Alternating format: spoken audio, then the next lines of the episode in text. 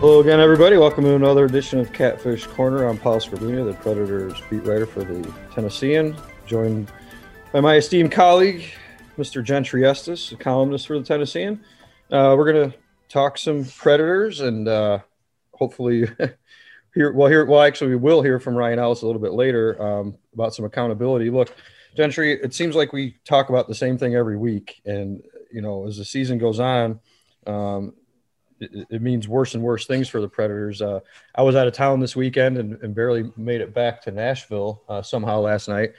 Um, got st- that stuck two houses down from where I was going on a hill, and I uh, had to push my car up the rest of the way. But anyway, um, enjoying the snow here. But look, the Predators, uh, you know, you were there. Uh, you know, there's their last game against the Red Wings. Um, of course, Monday and Tuesday's games uh, against the Stars were postponed because of winter storms causing power outages in the heart of Texas, of all places. So the strange season continues to get stranger in a lot of ways, but the Predators could continue to stay the same in a lot of ways. Gentry, I mean, you, you were there the other night. You know, I saw a pretty uninspired performance against the last place Red Wings. And, I mean, look, I, I don't know what else to say besides time is up. Yeah, I mean, uh, you're right. We we – have these conversations every week, and they really haven't gotten any different this whole season. Um, and, and even as you look at, I, I think what you're seeing now is it's the continuation of a trend that started last year where a good team went from good to underachieve or to inconsistent and underachieving. Now they're going from inconsistent to just bad. I mean, they're consistently bad right now. There isn't really, you can't really look at anything that's happened this year and say, hey, that was good. That's reason for hope. They they don't have that right now. No, and I think, you know, and I'm not I'm not one for hot takes, but I, I think it's time. Uh, you know, David Poile said it said it earlier this season. It's time to stop living off the past, off of two thousand seventeen, two thousand eighteen, two thousand nineteen. It's time to look to the future. Um, you know, and I, I think it, it, all things considered this season, yeah, it, you know, it's a weird season with the schedule and COVID and postponements and and everything else. But I, I think it's time to pull the plug on whatever it is they were trying to do. Uh, and it's time to start unloading some guys um, and, and, and, and see if they can get some value, some draft picks, start, you know, start, start looking ahead, stop living in the past, you know, and, and I'm not calling for people's heads. I'm not, I, you know, the, typically I don't do that, but you know, it's time to reconsider, it's time to consider and reconsider some, some, a lot of things. And I think, you know, everybody, it's easy to blame, you know, the coach, uh, it's easy to blame management. Uh, but at the end of the day, for me, it's, it's always about the players. I mean, I, I credit the players a lot of times for the successes that they have with whatever teams they're on. And, and I also think they deserve, you know, a, a greater part of the blame. And look, this is not new. You know, Ryan Johansson struggled under Peter Laviolette, Ryan Johansson struggling under John Hynes, you know, it, Uh, you can go on down the line with this. Um, and that doesn't absolve, you know, David Poile or John Hynes from, from their responsibilities. But I do think there comes a point in time where, you know, we, we keep hearing about, you know, just not having the effort or not having the, the mental fortitude or not, you know, I, I, these guys are grown men who get paid a lot of money. And to me, you know, it's put up or shut up. And, and all we're doing now is, is just hearing the same thing on repeat. Uh, and speaking of repeat, we'll listen to, to Ryan Ellis and what he had to say after the, losing to the Red Wings. And, you know, there was a little bit of uh, uh, accountability in there. Uh, but I mean, what other choice do these players have? Let's, let's take a listen to what Ryan had to say. Yeah. Very frustrating. Um, it's uh, there's no excuses. Like, we're not making excuses. We're not feeling bad for ourselves. It's our play right now is unacceptable. The results are unacceptable. And, um, it needs to change. It's not uh, it's not like we have a lot of time. Um, the good thing is every game is a division game, and um, it gives us an opportunity to catch up, but um, we're digging ourselves a hole, and it's uh, it's only due to ourselves. Nobody's uh, no one else's fault but the guys in that locker room. So nothing real surprising. You know, at this point, what else is he going to say? I mean, you know, yeah, it is the guys in that locker room. Um, The problems continue to be the same, and I, I don't know that it matters who the coach is or who the general manager is. Nobody's going to get more out of this team than than what they're giving, and, and that's just not a new thing. Uh, I, I think a lot of what we've heard about this team the last two years has been a lot of, look, they can do it, they're just not doing it. And now I think you're starting to come around to the idea maybe they can't do it. And and, and this is a team that has has they've been outscored thirty-seven to thirteen in the first two periods of games this year. That is inex that is absolutely inexcusable. There is no I, you can't, Gentry, you can't win that way. You can't no. win that way in this league. I mean, you can't give up. I think ten of their fifteen games or whatever, they've, they've given up the first goal. You can't dig yourself a hole like that every game and expect to keep your head above water. And the Predators, are, as you as you've seen, as we've all seen lately, they're sinking quickly because they can't, you know, you can't keep up with that pace. And and so, you know, look, there are a lot of problems on this team, and, and they're not going to be. I, I don't see how they're going to be solved this season. Uh, you know, and that's why I, I'm very firm in the belief that it's time to start looking ahead and time to say goodbye to some guys who maybe play, you know, look, Matias Ockholm has a lot of value. Like we've talked about before, trade him and get some high draft picks for him. Trade Mikael Granlund while you can still get something for him. He's, you know, he's going to be a free agent again after this season. There's no reason for him to stay here. It, it you know, it's not going to make a difference. The power play and the penalty kill and all this stuff is not going to be fixed overnight. And, and, you know, it'd be one thing if it was one problem, right? And you can just hone in on that. But there are so many problems with this team, the way it's constructed, which does go back to David Poile, but also goes back to the guys on the ice who aren't performing, you know, uh, up to at least the lowest expectations. And, you know, that that's that, that's been a consistent problem since since I've gotten here. And, you know, I, I just don't see any other way than blowing it up and starting over.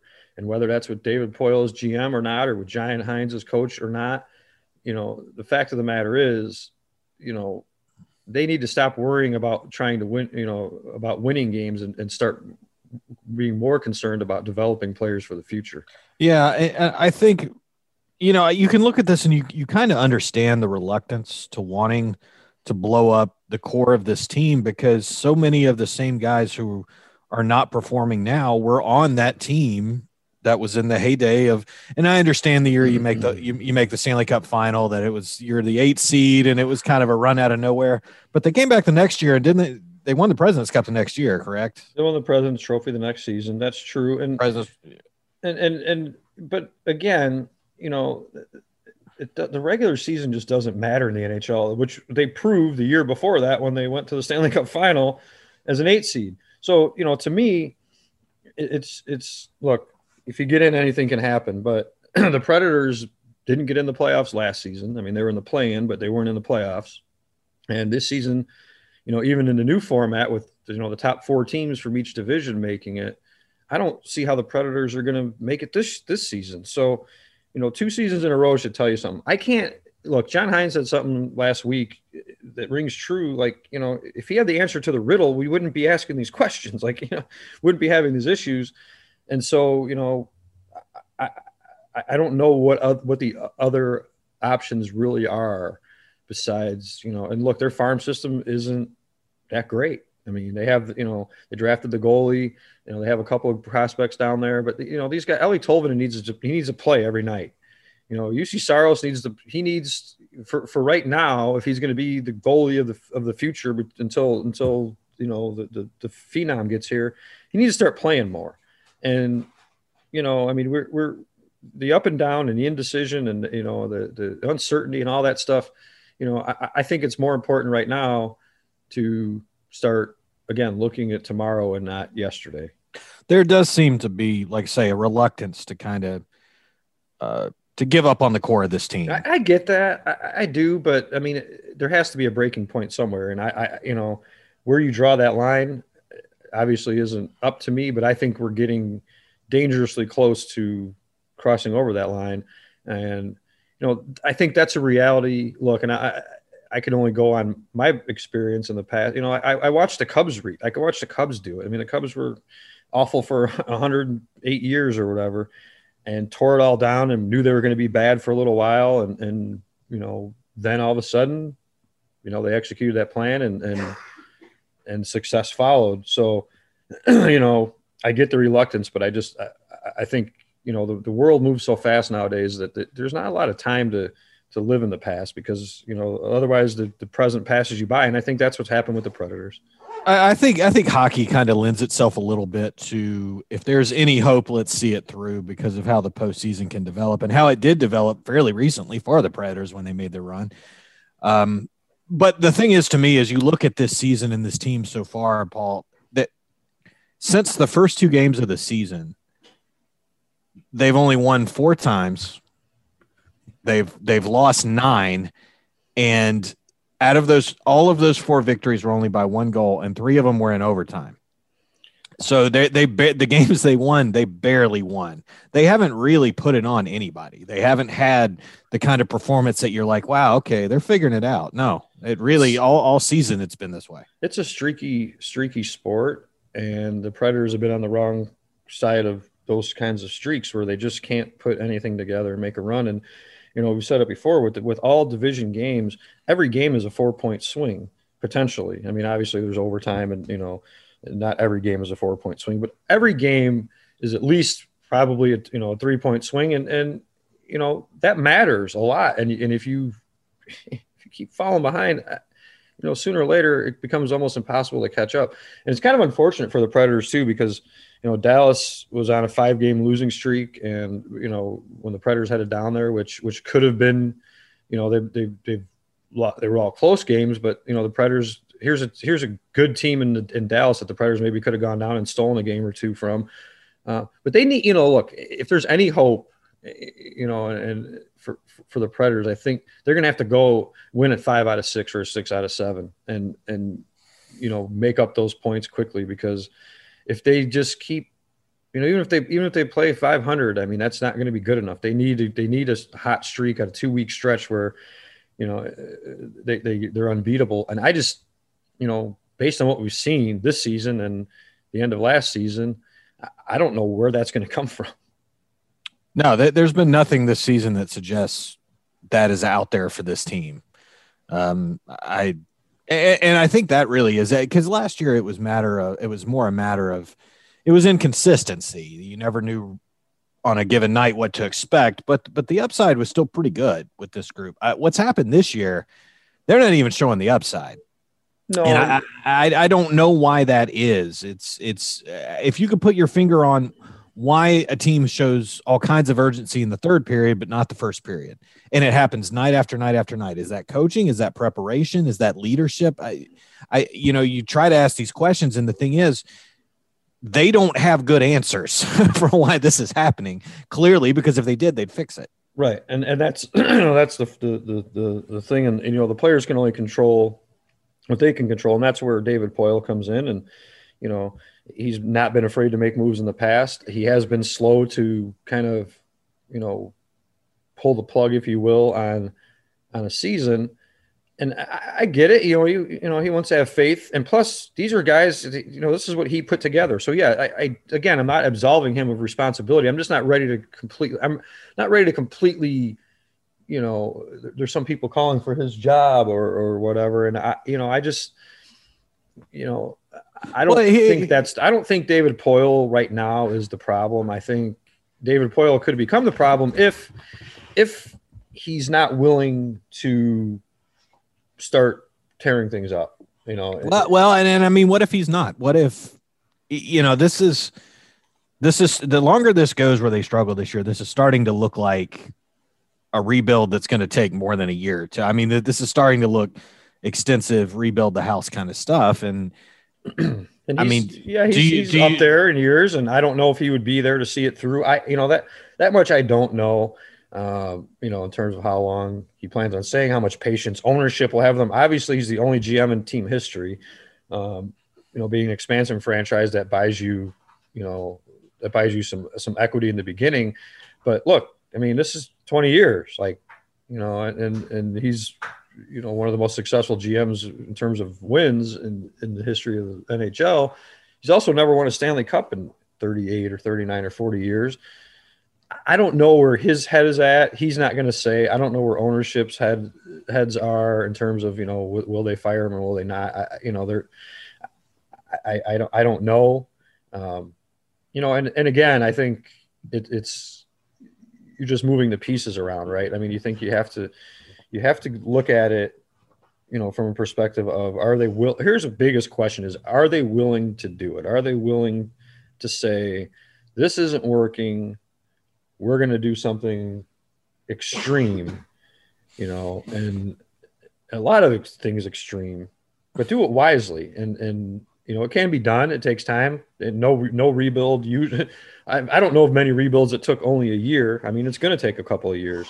So, you, you know, know, you don't think there's, there's a situation out there where the G M, even a guy, obviously a cornerstone of the franchise for so many years, is held accountable for a lot of contracts with highly price, very high priced talent that is not performing up to that level.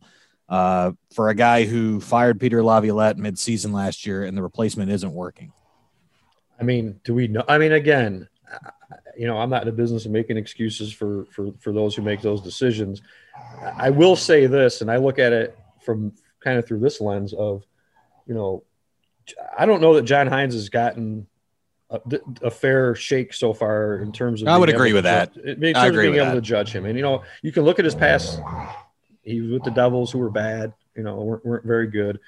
Um, that doesn't mean that he's not a good coach. It doesn't mean he is a good coach. We don't know. I just – it's so hard for me to kind of give him a grade because I, I just have – he hasn't had a normal season, normal circumstances since he took the job. I mean, so I'm willing to give him a little bit more a little bit more leeway in terms of, of judging him. Now, David Poile – again, I think what he does or is willing to do or doesn't do in the next month or two is going to go a long way toward what I think about that. And, you know, and really, let me, let's face it, what, what we think doesn't really matter, but it's fun to speculate. And it's, and it also, you know, I try to be fair and, and I'm a fairly patient person. Um, I understand, you know, I mean, the fans are becoming impatient. Gentry there the other night and the boos again, uh, and for good reason. I mean, John Hynes said himself, we didn't give anything to cheer for. So I don't blame him. And, you know, I, I think that's going to become more and more frequent if the team doesn't get better. And I just don't see how this team's going to get any better that quickly. You know, for that game, though, bringing that up, and, and, and you know, Hynes kind of made this point, is it's it'd be one thing if a team is clearly giving its best effort, going all out, playing with all kinds of passion, and it still just didn't happen for you that night. Which you kind of felt, you kind of felt like last year, it felt like when they got behind, they just gave up. It felt like the beginning of this year, you know, it's still the kind of the beginning of the year, but the beginning of this season, you felt more like, hey, when they get down, at least they're still fighting. At least they're coming back. Maybe they're, they're climbing the hill, right? They're not just getting halfway up the hill and falling down. Uh, and then now it seems like they're just going back and falling down again. And I, I don't, that's what it seems like to me. Well, and, and as Hynes said, it, it's not just talking asked about the he was asked about the boos. It's, it's not just because you're losing the game. He said it's how the game it's how you're playing. Played. Right. And, you know, halfway through the second period, halfway through the game, the Preds had six shots on goal, six against a team that had three wins, maybe the worst team in the N H L, one of the worst teams in the N H L. That I, I don't I can't understand how that happens. And I don't think the fans in Bridgestone can understand how that happens. And that's why they booed them. Yeah. And, and you know, I, there it's deserved. So, you know, I mean, if it walks like a duck and talks like a duck, I mean, you know, that that's, I, that's, you know, I've gone going back to what we said, you know, from, from the beginning. Sometimes you just are what you are. I mean, you can try to be as many different things as you want, and they can try to be supposed to be this team or supposed to be that team, but maybe they just are what they are, just a bad team. And that's not to say that, you know, some of these guys can't go elsewhere and be successful. That's not to say that maybe the system's at fault. I, you know, I, I don't, I don't completely understand. If look, I'm a, I'm with John Hynes. If I had the answers, I wouldn't be sitting here on this podcast with you. I would be behind the bench making a lot more money than I'm making now, because. But I, I don't pretend to have answers that I don't have. I could just tell you what I could, you know, what I see and what I think, and you know, you could take it for what it's worth. Yeah, you know, and and I, I think the longer this goes, I mean, what you talked about with time to blow it up, time to make big big changes. The longer this goes, the more I think their hand is being forced with that. I, I think as the team is playing the way it is right now, that's not even really a conscious choice anymore. You're just so bad that you're not going to have any it, it, – this is, this is just going to happen naturally because you're so bad that you got to do something. Right, and I think the smart thing to do when the, when this goes on is, you know, for playing armchair G M for a second, is you, you need to trade guys who ha- – and look, you to try to unload bad contracts, that is. Ryan Johansson, you know, maybe a Matt Duchesne. You need to also unload contracts or, or players that have value that can get you something in return. And those are guys like a Matias Ockholm or a Granlund or, you know, a, a, a Arvidsson or a Forsberg or whoever it may be. I mean, the only one untouchable to me is Roman Yossi because he can't be traded. Um, but other than that, I, I, you know, I don't see anybody on this team who's untouchable, and there shouldn't be because they're not a very good team. So yeah. Anyhow, Gentry, I hope that the – I'm loving this this weather here and this snow. It kind of feels like more like home. I, I still want to hear about your drive in this yesterday. Oh, that was, I, that was one of the craziest things. I, I my southern fried roots, the, the fact that you trying to drive in a snowstorm for halfway across the country was just bizarre. But, well, hey, you did, you did it. Good job. I, I, well, I thought I had to get back here to work, and it turned out that I didn't. And then I got, like I said, I got two doors down from from from my house, and I could see the house, and it's on a hill, and my car didn't want to go up that hill. So after ten and a half hours of white knuckle driving at thirty miles an hour on I sixty-five, I finally get here, and you can see the light at the end of the tunnel. And then I had to push my car up a hill into the driveway. And at the end of a ten and a half hour white knuckle drive, uh, not fun. Um, had a, had, I went, stopped and, I'm not a bourbon drinker, but I have a friend who is, and I stopped and got some of that on the way, and, and some other supplies that I dipped into last night because I had a I had a day yesterday. So, uh, but you know, uh, all's well. I'm, I'm looking out the window, watching cars trying to go up the hill and then coming back down or sliding back down. Or luckily, nobody's been hurt yet that I know of. But it is amusing to uh, to to watch to watch this spectacle. And look, I, it, it was it it sleeted. Gentry, the whole time from when I left all the way through Indiana, all the way through Kentucky into Tennessee. And I was fine. I'm used to driving in this kind of weather, but then it got dark, and then I was in mountains, and then I couldn't see anything. And I, I, I counted seventy-five or eighty cars that were in the, in the ditch or off the road. I counted, I don't, there were six or seven accidents on the, on the way. I mean, it was, it wasn't fun. Uh, I wouldn't recommend that. I wasn't trying to be a hero. I was just trying to get back here because, you know, I have responsibilities down here too. So um, I left yesterday morning and drove into, you know, drove into worse conditions than I left. And I left eight or nine inches of snow, but this is a little different with the ice. But anyway, all's well that ends well. Um, I did stop and get Portillo's. So um, there you go. That's a win. That's a, that's a win. Made it all worth it. But, uh, But anyway, uh, yeah, I think, look, they have two games coming up against Columbus. Um, you know, if if they continue to lose, then we'll continue to probably uh, explore other possibilities, maybe more in depth about what, what they could do or should do or what we think they should do. Uh, but that'll do it for this edition of Catfish Corner. We hope you'll subscribe to the Tennessean dot com if you already haven't. And if you haven't, you should. There's a huge special going on right now. I think it's through Thursday. It's like one dollar and ninety-nine cents for six months. Uh, you can check that out at Tennessean dot com. Um, and uh, remember to subscribe to this podcast on iTunes, Google Play, or wherever you get your podcasts. And uh, drop us a review and a rating while you're at it, good, bad, or indifferent. We'll appreciate it. For Gentry Estes, I'm Paul Scarbuna. Thanks for listening, and we'll talk to you soon.